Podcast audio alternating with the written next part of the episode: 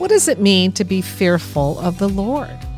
People get confused when they think that they're supposed to fear the Lord like he's some kind of big, powerful person in heaven who's going to strike down a lightning bolt when we're doing something bad. And our children may think that also.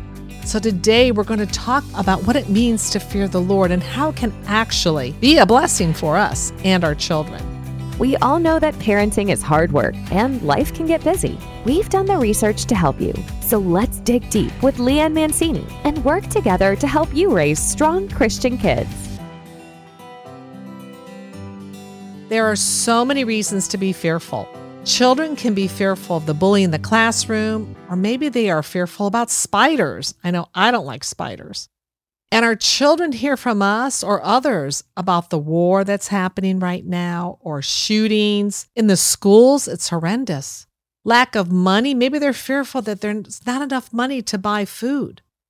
Or loss of jobs. They could be fearful that, you know, hey, dad just lost his job, mom. Are we going to be able to pay our rent?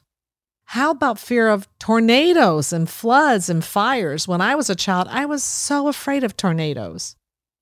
Several proverbs state the fear of the Lord. And if our children know that God is sovereign, are they fearing him for the wrong reasons? What does the Bible say about fearing God? When I was a little girl, I was a happy go lucky child, according to my kindergarten teacher, but I did have fears.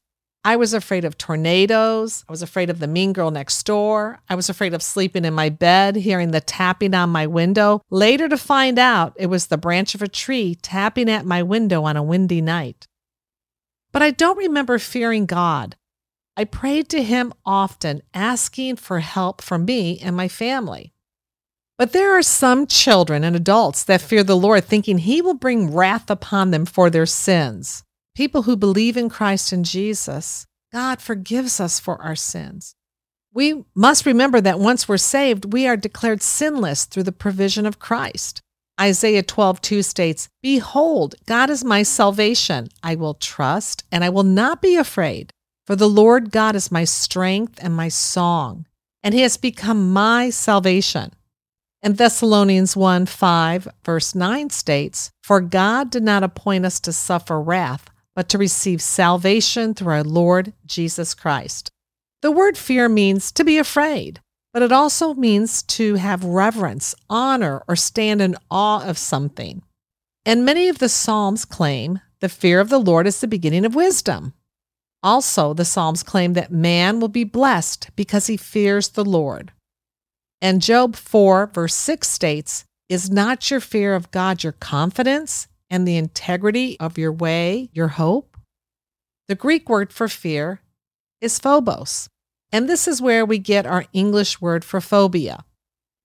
There is so much to fear today, and our children are fearful. But let's help our children understand that the fear of the Lord brings many blessings for those who believe in his Son and who love him. Those who don't believe in Jesus need to fear the Lord, for they, they're going to receive a wrath on Judgment Day. They're going to be shocked when they stand before the Lord. But those who believe in Jesus can have the type of fear that creates a desire in our hearts to worship Him and to obey His commands. It's a fear that causes us to stand in awe of His great power. It's a fear that brings us closer to Him. The book of Revelation gives us a command from an angel Fear God and give glory to him, for the hour of his judgment has come. And worship him who made heaven and earth, the sea, and springs of water. And that's Revelation 14 7.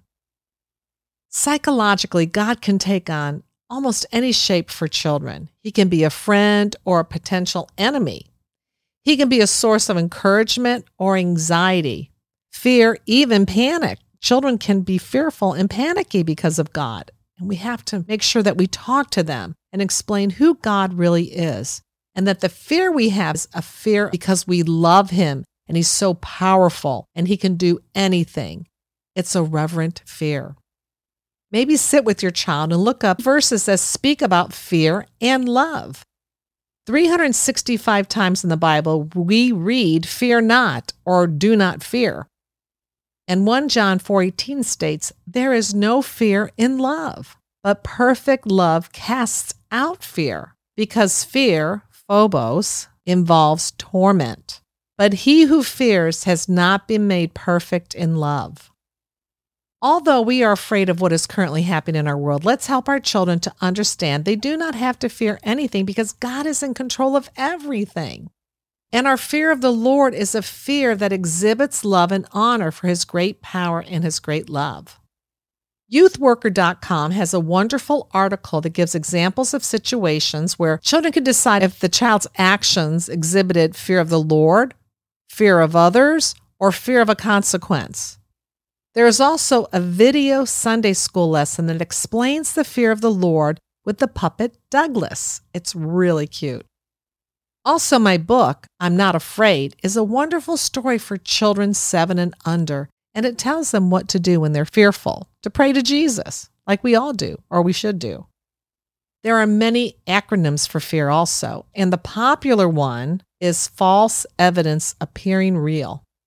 But let's change that to something else. Let's change that to say faithful, everlasting, abounding righteousness.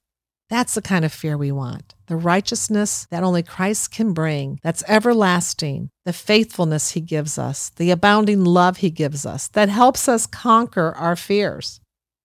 Let's help our children turn their fear into faith.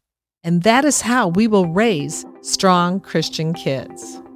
Thank you for listening to this episode that is part of the Spark Media Network that can now be heard on the Edify app.